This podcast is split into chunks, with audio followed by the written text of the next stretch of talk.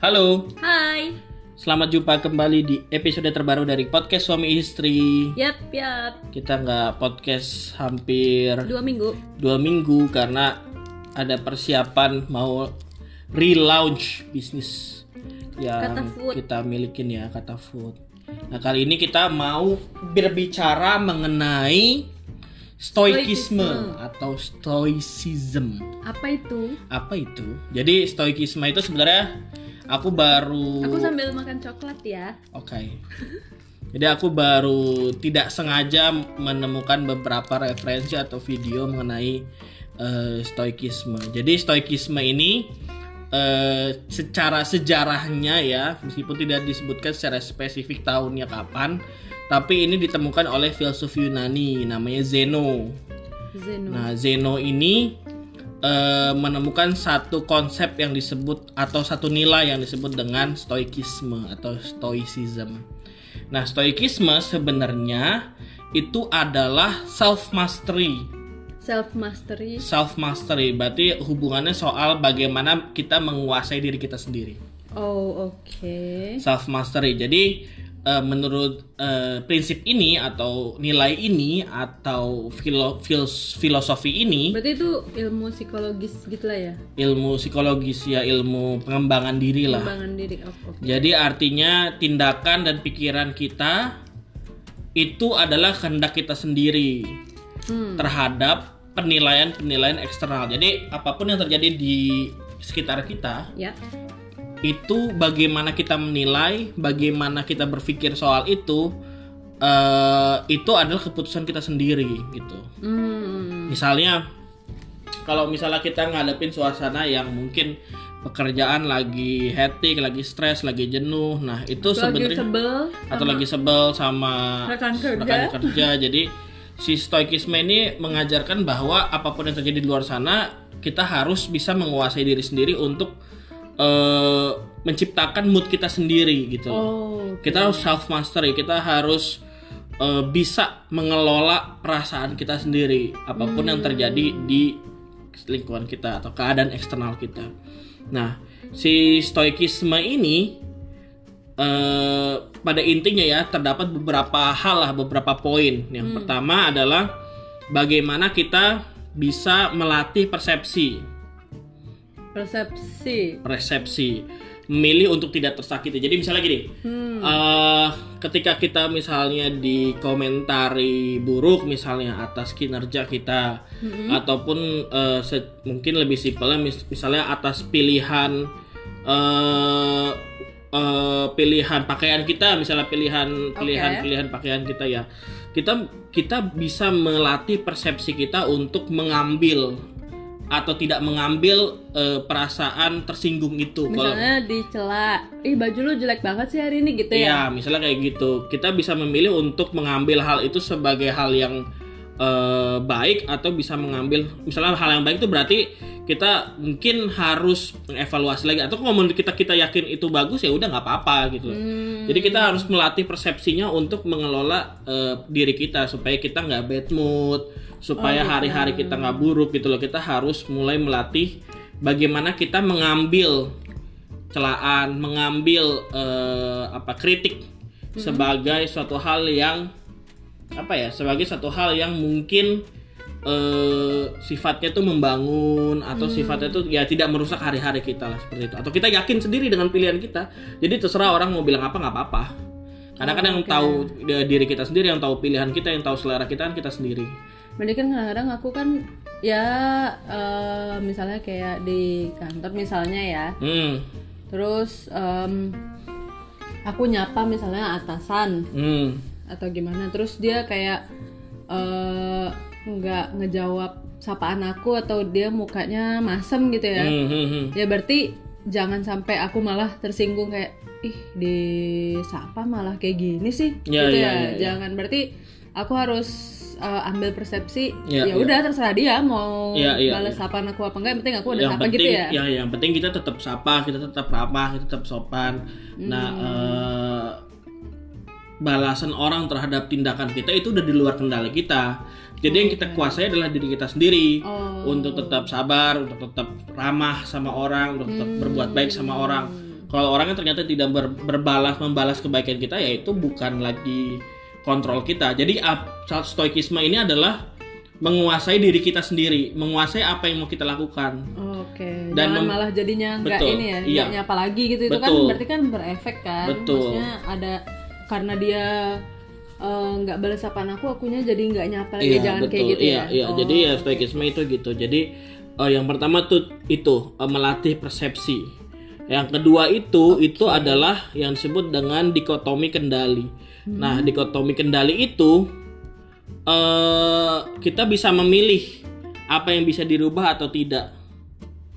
Jadi misalnya kalau yang misalnya itu berhubungan, misalnya kita eh, berhubungan dengan diri kita sendiri, ya misalnya kita pengen sukses ya kita rajin, Hmm. kita misalnya harus tekun, banyak belajar, banyak baca, tapi kita tidak bisa merubah kita lahir dari mana, Oh, kita oke, dari lahir oke, keluarga oke, seperti oke. apa, kita lahir dari mungkin kepercayaan seperti apa, misalnya Iya, gitu ya. iya, iya. Tapi kita bisa memilih untuk mengembangkan diri kita sendiri, Hmm. tidak sibuk menyalahkan keadaan sekitar atau menyalahkan hal yang sudah terjadi. Hmm. Misalnya ya itu tadi, misalnya kita lahir kita nggak bisa milih lahir dari keluarga mana, kita nggak bisa nggak bisa milih lahir di daerah mana, di negara mana. Iya, iya. Eh, misalnya kayak misalnya kita pingin eh, punya pikiran yang maju seperti orang-orang di negara maju gitu ya. Meskipun kita ada di negara berkembang seperti Indonesia ya sekarang sudah banyak akses gitu kan. Kayak Iya, misalnya YouTube atau misalnya kita bisa sekolah di luar negeri atau misalnya kita bisa menjalin pertemanan yang lebih luas. Nah itu adalah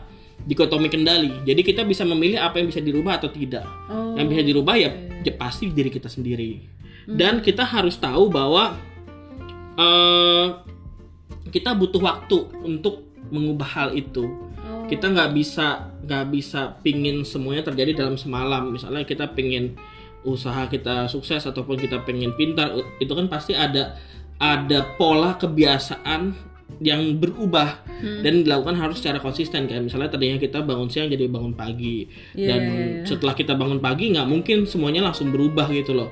Pasti ada penyesuaian lagi ada penyesuaian lagi ya hal itu butuh waktu Hmm. dan yang penting adalah apa yang bisa kita rubah adalah diri kita sendiri kita tidak bisa merubah hal yang sudah terjadi gitu Oke, ya kayak misalnya berarti ya pengen di kantor kayak aku kan sebenarnya kalau lagi nggak zaman WFH itu di kantor yang baru ini ada eh, istilahnya benefit untuk orang yang nggak pernah terlambat. Jadi yang masuknya di bawah jam 8 terus sebenarnya kalau udah lagi zaman sebelum WFH itu ada benefitnya. Nanti di tiap bulan kalau dia early in terus gitu kan Iya, datangnya di bawah jam kerja itu pasti Dapat. dapat dapat eh, benefit lah. kayak kompensasi ter- lebih ya? kompensasi lebih. Nah mungkin eh, ya salah satunya kita bisa ngatur kendali diri kita sendiri. Tiap bangun ya harus bisa bisa bangun pagi gitu ya Hmm, iya iya benar. Jadi ngatur kita bangun misalnya saya tetap bangun pagi meskipun saya nggak dapat kompensasi tapi ada hal yang pengen saya yang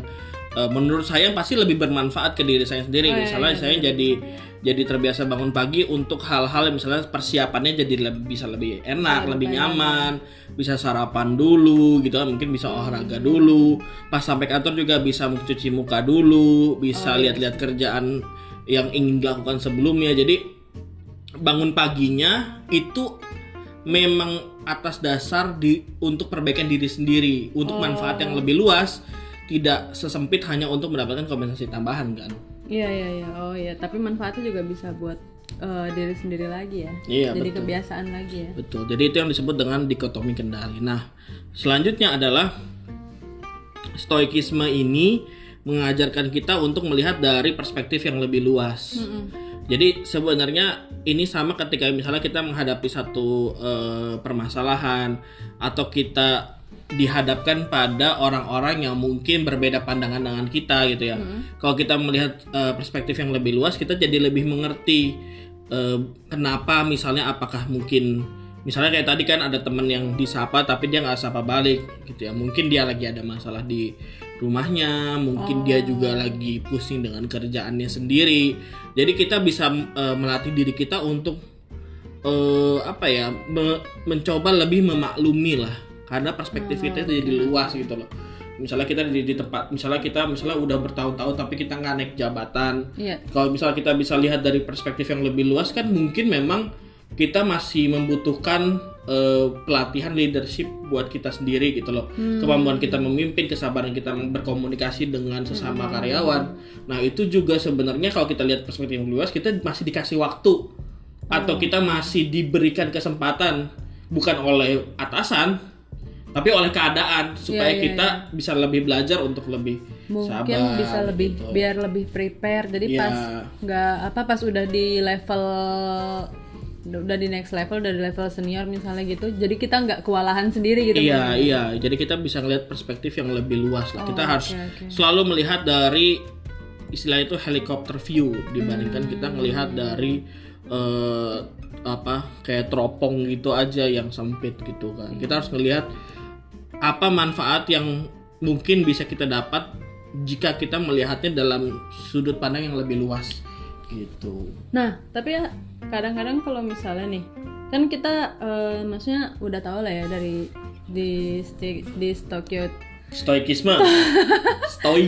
stoikisme ini kita harus menempat kayak istilahnya eh, kita bisa harus bisa ngatur diri kita sendiri. Terus juga tadi yang berikutnya kan ada coba perspektif lain gitu ya. Perspektif yang lebih luas. perspektif oh perspektif yang lebih luas nah itu tapi kayak gimana caranya maksudnya kadang-kadang kan kita eh apa ya ya kayak gimana sih caranya biar kita bisa punya perspektif Yang lebih luas. gitu Ya mungkin salah satunya adalah eh, eh, dengan lebih sering mendengar dibandingkan eh, berbicara ya. Kita harus ngelatih di, mungkin ya kalau misalnya kita nggak terlalu dapat kesempatan itu ya kita bisa dengar bisa dengar podcast podcast seperti ini atau misalnya bisa apa ya eh, melatih untuk mendengar misalnya keluh kesah teman-teman kita Iya, atau misalnya nonton film juga mungkin itu bisa jadi salah satu cara kita untuk melihat perspektif yang lebih luas. Karena di film itu kan di film ada kita bisa jadi si ini terus kita iya, bisa lihat kita pas bisa lihat dia jadi eh, si ini iya gitu benar. ya. Kita bisa lihat di film itu kan banyak tokoh gitu iya kan. banyak tokoh betul Di- betul. tokoh-tokoh itu kan punya motifnya masing-masing. Iya iya iya. Misalnya yang tadinya itu misalnya dianggapnya sebagai kayak misalnya film Joker gitu kan. Iya, iya. orang ya Joker itu tokoh yang antagonis tapi di film itu kan ditunjukin Dia development karakternya sakit ya. dia dan Oke, dan dia dia memang dia dia dia sayang sama ibunya dia apa kehidupannya mungkin kurang beruntung. Jadi itu yang mendevelop karakter dia akhirnya Iya. menjadi seperti itu. Jadi jadi mungkin salah satunya nonton film baca buku dengar podcast. Eh istilahnya itu lebih banyak referensi, lebih banyak mendengar, melihat Hmm. dibandingkan kita eh, sibuk dengan persepsi kita sendiri. oh, Sibuk sibuk dengan- pikiran kita sendiri Iya, kadang-kadang kita harus men-challenge diri kita itu dengan misalnya tayangan-tayangan ataupun mungkin eh, aud- eh, seperti ini layanan-layanan Iya. audio seperti ini yang yang mungkin eh, apa ya berbeda dari prinsip kita sendiri. Misalnya kita dengerin orang yang ateis, kita dengerin orang yang eh, mungkin eh, ekstrimnya itu mungkin flat earth kayak gitu ya orang-orang yang Oh, mungkin bahkan hmm, hmm. ya mungkin orang-orang yang eh, dalam masyarakat tuh dianggapnya bodoh, aneh seperti itu ya. Kita harus belajar eh, sesekali untuk nge-challenge diri kita gitu loh. oh Apakah kita sudah apa ya yakin dengan persepsi kita? Bukan untuk merubah persepsi kita, tapi untuk mendengar banyak persepsi sehingga kita jadi lebih Oh, jadi heeh, kebayang sih jadi kita ngedengerin sesuatu hal yang berbeda tapi bukan dengan niat uh, untuk merubah persepsi kita ya bukan dengan niat untuk ngikutin. Nanti kan biasanya kalau misalnya kayak ngedengerin orang yang ateis lah misalnya itu kan oh, udah uh, sangat berseberangan ya dengan ajaran agama kita sebenarnya.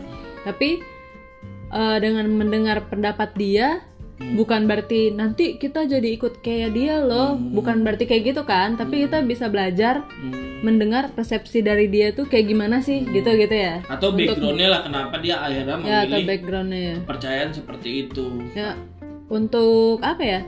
Ya melatih tadi itu ya melatih melihat perspektif Yang lain lebih ya. luas Yang sehingga lebih kita luas jadi ya. lebih mengerti oh terhadap eh, orang-orang di sekitar kita, perlakuan orang-orang di sekitar Hmm. kita atau eh, mungkin bagaimana berjalannya dunia ini ya kalau kita lebih banyak mengerti, kita lebih banyak memahami ya kita jadi bisa lebih apa ya, lebih nyaman lah iya iya dalam bersosialisasi. aku juga ngerasa sih kayak misalnya di eh, kan ya selama kita nikah kan aku lebih banyak belajar lagi kan sama eh, sama untuk mendengarkan ya kan? Mendengarkan berbagai macam podcast bahkan yang awalnya aku bener-bener gak suka gitu kan. Apaan sih nih gitu kan? Kenapa sih ya dengerin ini? Tapi ternyata adalah eh, nilai-nilai. Nah semenjak ngedengerin itu nah apalagi di tempat kerja yang baru ini aku jadi belajar sih kayak oh coba deh gue dengerin lagi maksud dia apa. Dan ternyata aku lebih sering salah. Ya. Jadi misalnya aku em, lagi diskusi sama teman teman aku nanya gitu kan teman aku nanya nih siang ini kok kayak gini? Dia nanyanya gitu kan Iya, iya. kayak eh, terus aku nangkepnya kayak kok dia nyalahin gue sih? Gitu karena iya, dia iya, iya. kok kayak gini? Padahal pas aku tanya lagi dengan cara yang baik ya maksudnya aku berusaha nangkep gitu. Ini Hmm. maksudnya apa sih? Maksud lo yang gimana gitu bukannya langsung ngambil persepsi aku tadi Hmm, ini orang nyalahin aku nih gitu. Aku nggak aku coba buang dulu persepsi itu. Hmm.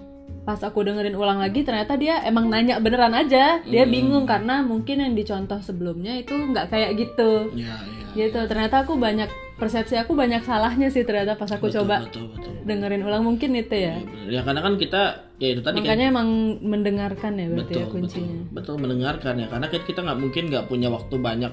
Bukan nggak punya waktu banyak ya. Mungkin ada orang yang memang eh, nggak terlalu senang baca buku nggak bisa baca buku yang satu minggu itu bisa berapa buku gitu ya Iya. di zaman sekarang sebenarnya udah difasilitasi dengan eh, Audio audio, ya. video jadi semakin banyak kita mendengar semakin banyak kita melihat membaca ya perspektif kita kan semakin luas sehingga kita Hmm. jadi lebih apa ya mengerti lah memahami lah eh, terhadap hal-hal yang terjadi gitu loh. Hmm, oke oke.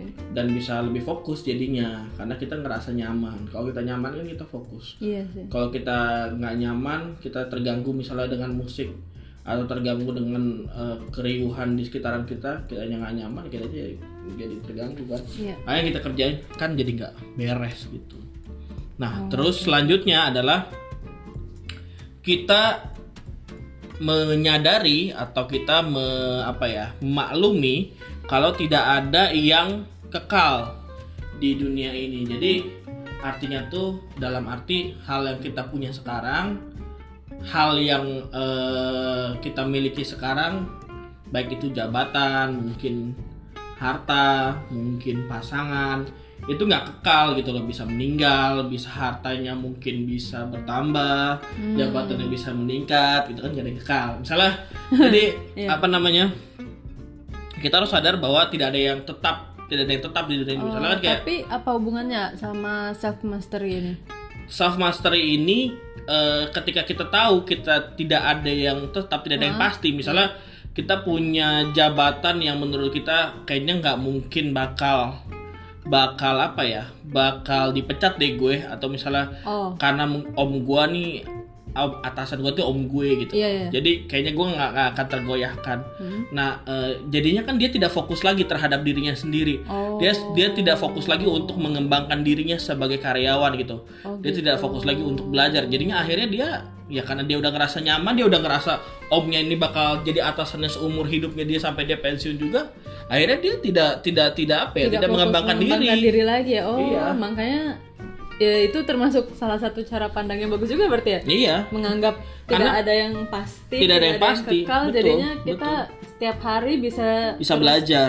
Wah gue harus grow lagi iya gue harus belajar iya lagi benar. gitu ya. Iya benar. Karena kan ya apa ya hmm, pada dasarnya kan manusia itu kan eh sama lah seperti hewan gitu loh. Jadi kita tuh memang diciptakannya tuh punya survival mode ya kalau misalnya kita baca beberapa literatur ya kita kan mulai dari berburu mulai dari Mhm. ber- berkelompok sampai akhirnya punya peradaban Iya. bisa baca bisa punya tempat tinggal bisa punya peralatan itu kan sampai akhirnya kita punya pekerjaan di dunia yang sekarang modern kan ada internet segala macam nah itu kan bukti bahwa kita survive Hmm. sebagai makhluk hidup gitu kan nah Iya.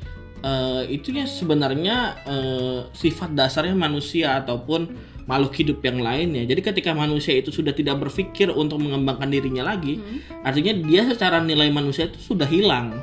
Hmm. gitu loh sudah hilang karena manusia ini sama seperti makhluk hidup yang lainnya kita punya survival mode di mana kita harus sadar bahwa tidak ada yang abadi tidak ada yang kekal tidak ada yang pasti jadi kita harus terus belajar terus grow up supaya kita bisa terus melewati berbagai kondisi misalnya kayak krisis moneter tahun 98 terus juga ada krisis eh, di 2008 meskipun atau tidak bahkan untuk pegawai-pegawai di pemerintahan misalnya pensiun ya kan Iya. bisa melewati masa-masa pensiun itu, berarti kan gitu ya. ketika dia pensiun kan Heeh. hal yang dia dapat pasti tidak sebesar ketika dia masih bekerja kan Iya. Eh, ya si prinsip ini mengajarkan kita bahwa kita harus terus berkembang harus terus eh, belajar value meningkatkan value-nya. Karena kita menganggap tidak ada yang pasti ada kekal di eh, dunia ini gitu. Termasuk kayak dalam hubungan suami istri juga gitu ya. Iya.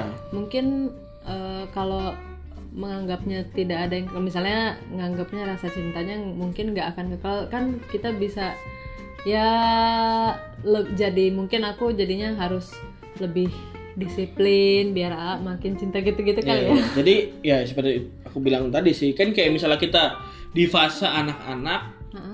Terus kita mulai SMP itu kan pasti banyak yang berubah. hmm. Eh, kes- kesukaan kita terhadap sesuatu pasti berubah. Misalnya dulu kita suka musik seperti apa, Iya. terus pas SMP influence beda sukanya musik seperti apa. Hmm. Pas kuliah sukanya musik seperti apa. Pas udah kerja mungkin tadinya eh, pas sukanya musik rock, lama-lama makin makin musik-musiknya itu musik-musik yang yang yang apa ya, yang akustikan, musik-musik yang secara li- lirik bagus. Nah, itu kan perubahan kayak gitu kan pastilah itu sesuatu yang pasti.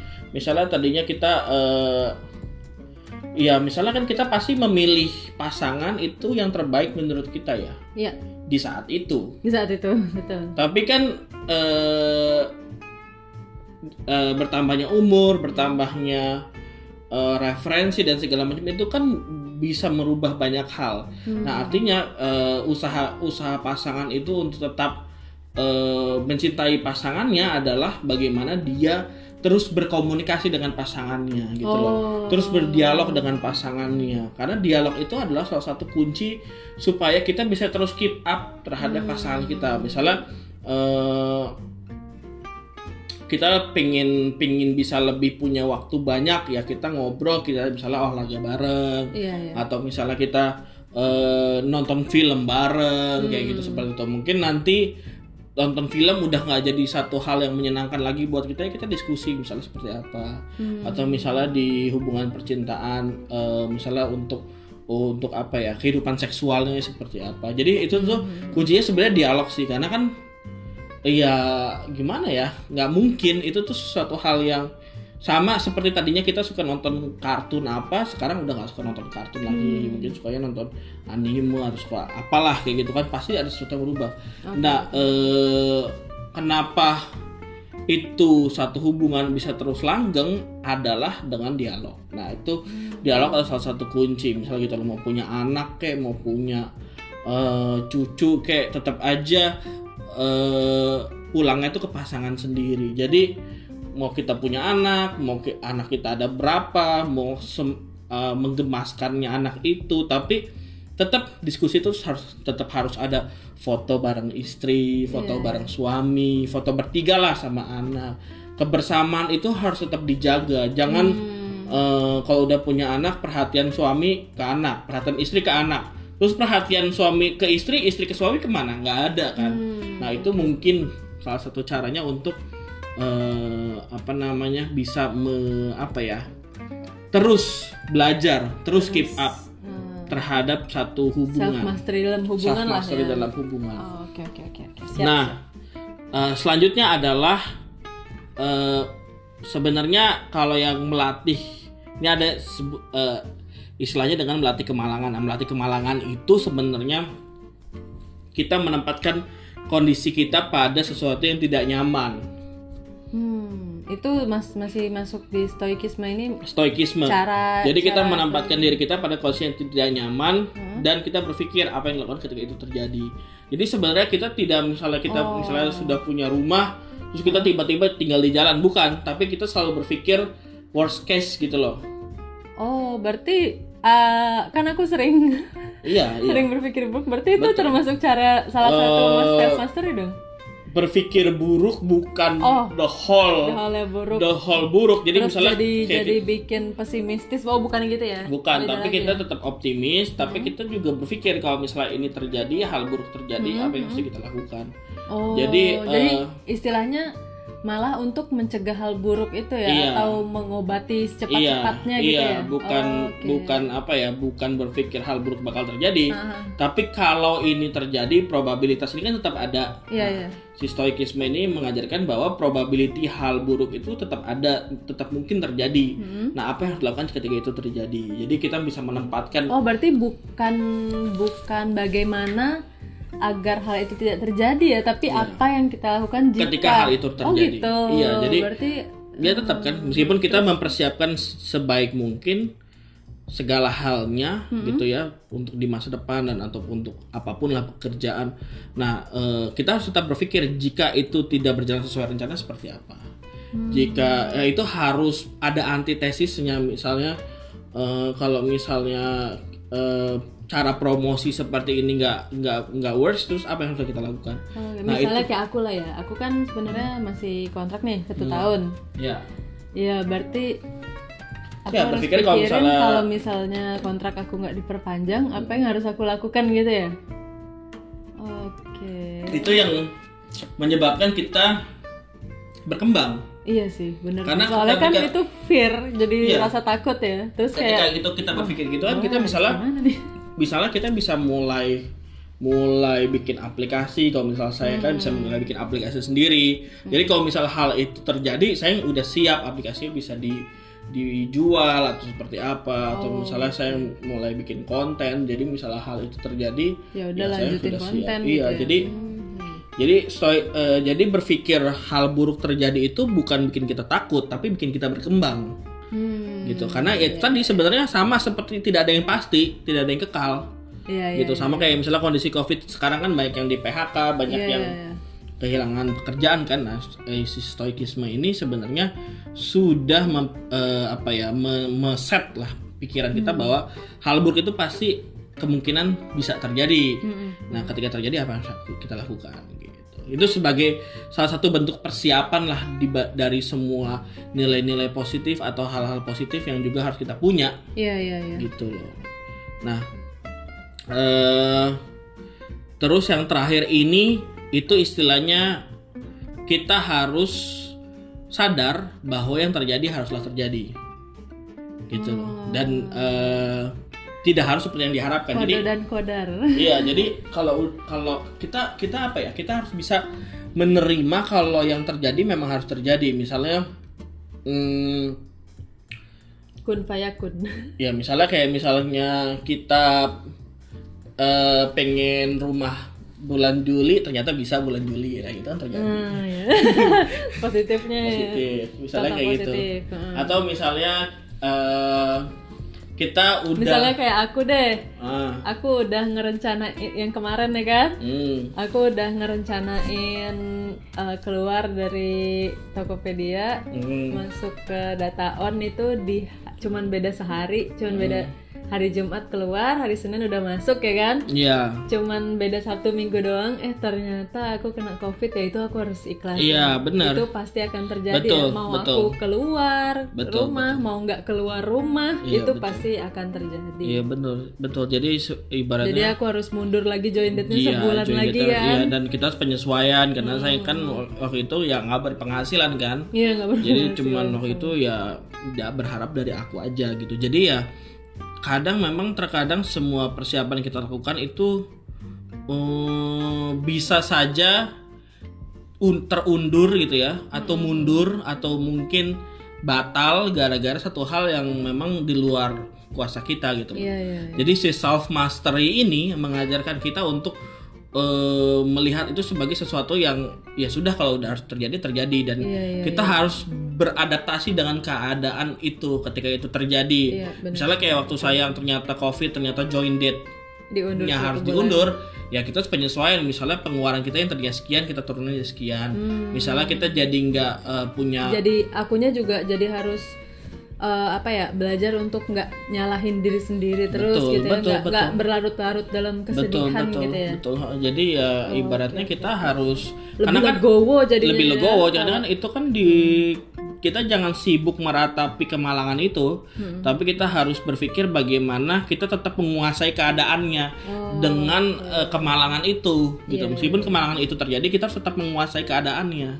Kita harus ya kita langsung buka lembar kerja hitungan uang kita kan? Iya. Misalnya eh, jadinya mungkin alokasi ke tabungan ini kita hold dulu, atau kita hapus dulu Iya, kita mulai lagi misalnya ketika saya udah mulai masuk kerja gitu loh. Iya iya iya. Jadi ya itu sih sebenarnya eh, bagian-bagian dari stoikisme atau self mastery intinya ini mengajarkan kita untuk tidak mudah panik atau tidak mudah eh, berkesimpulan terhadap hal-hal yang bukan dari diri kita dari eksternal gitu loh. Jadi kalau misalnya hal-hal itu bukan dari kita tapi dari keadaan eksternal kita diharuskan untuk menguasai diri kita sendiri. Supaya keadaan atas apa aja yang kita rasain. Iya supaya keadaan-keadaan eksternal itu tidak eh, merubah kita atau tidak eh, membuat kinerja kita turun atau membuat kita bad mood oke atau membuat kita jadinya eh, apa ya eh, kesal lah dengan keadaan lingkungan. Padahal kita harus punya fokus untuk menyelesaikan pekerjaan punya fokus untuk mikirin keluarga dan sebagainya gitu. Hmm, seperti itu. menarik sekali ya. Iya. wah ternyata eh, apa ya? Aku kira tuh kayak eh, untuk pengembangan diri tuh kayak eh, butuh motivasi-motivasi aja atau gimana gitu loh. Ternyata dalam ya maksudnya Jadi stoikisme ini justru mengajarkan kita untuk em, percaya dengan diri sendiri. Hmm, dibandingkan mungkin eh, meminta saran dari orang lain ya kecuali orang lain itu memang ya kita dan tetap master di bidangnya master di bidangnya atau mungkin orang itu orang yang kenal kita sangat misalnya oke oke. pasangan kita gitu mungkin orang tua kita. Tapi di luar itu semua kita harus menguasai diri kita sendiri justru ini ya ya daripada datang ke seminar-seminar motivasi gitu ya untuk memotivasi diri sendiri ya ada baiknya kita percaya dengan apa yang terjadi kemampuan kita ya percaya dengan kemampuan kita percaya dengan Eh. bahwa kita bisa meng, apa ya mengatur perasaan kita sendiri juga Iya. ya. Kayaknya ini penting banget sih buat perempuan khususnya ya. Maksudnya kayak aku kan ya apalagi aku Gemini ya. elah. kan Gemini suka baper, Iya, suka iya, iya, moodnya berubah tiba-tiba, swing kan. swing Jadi kan. ya apalagi kalau lagi halangan tuh kan kayak orang ngomong apa aja eh padahal eh, nggak nggak salah kayak kemarin tuh eh sempat teman aku bilang "Eh, nis yang ini kok ke locknya ke print ya harus berapa ini bukan bukan karena aku aku bilang gitu terus aku kayak mau marah banget cuman ya kayaknya aku harus belajar ini sih. Kayak ya udahlah biarin aja. Mungkin orangnya nggak tahu itu salah ak- eh, bukan salah aku gitu kan. Jadi ya aku harus jawab oh ya udah nanti aku bantu ya. Tapi ini sebenarnya bukan punya aku gitu. Daripada aku harus sebel. Kan kemarin tuh aku kayak sebel banget. Terus jadi kayak bad mood gitu. Itu kan kayak nguras emosi juga kan. Jadi kayak betul. kalau perempuan tuh kayaknya benar-benar harus karena kan perempuan itu kan fase hal seperti itu ya banyak ya misalnya pas lagi halangan iya iya iya. mungkin pas lagi hamil. Iya jadi memang secara kesempatan untuk moodnya berubah gitu gitu moodnya berubah itu bisa terjadi beberapa kali lah. Hmm. dibandingkan laki-laki yang nggak mengalami itu gitu loh tidak mengalami fase-fase seperti itu. Jadi ya mungkin si stoikisme ini bisa meminimalisir paling enggak. Hmm. eh, persepsi-persepsi tersebut hinggap di pikiran gitu. Iya iya itu ada yang mau tambahin apa itu cukup untuk episode kali ini? Nggak ada yang aku tambahin sih itu hal baru semua sih buat aku. Maksudnya eh ya kan selama ini kita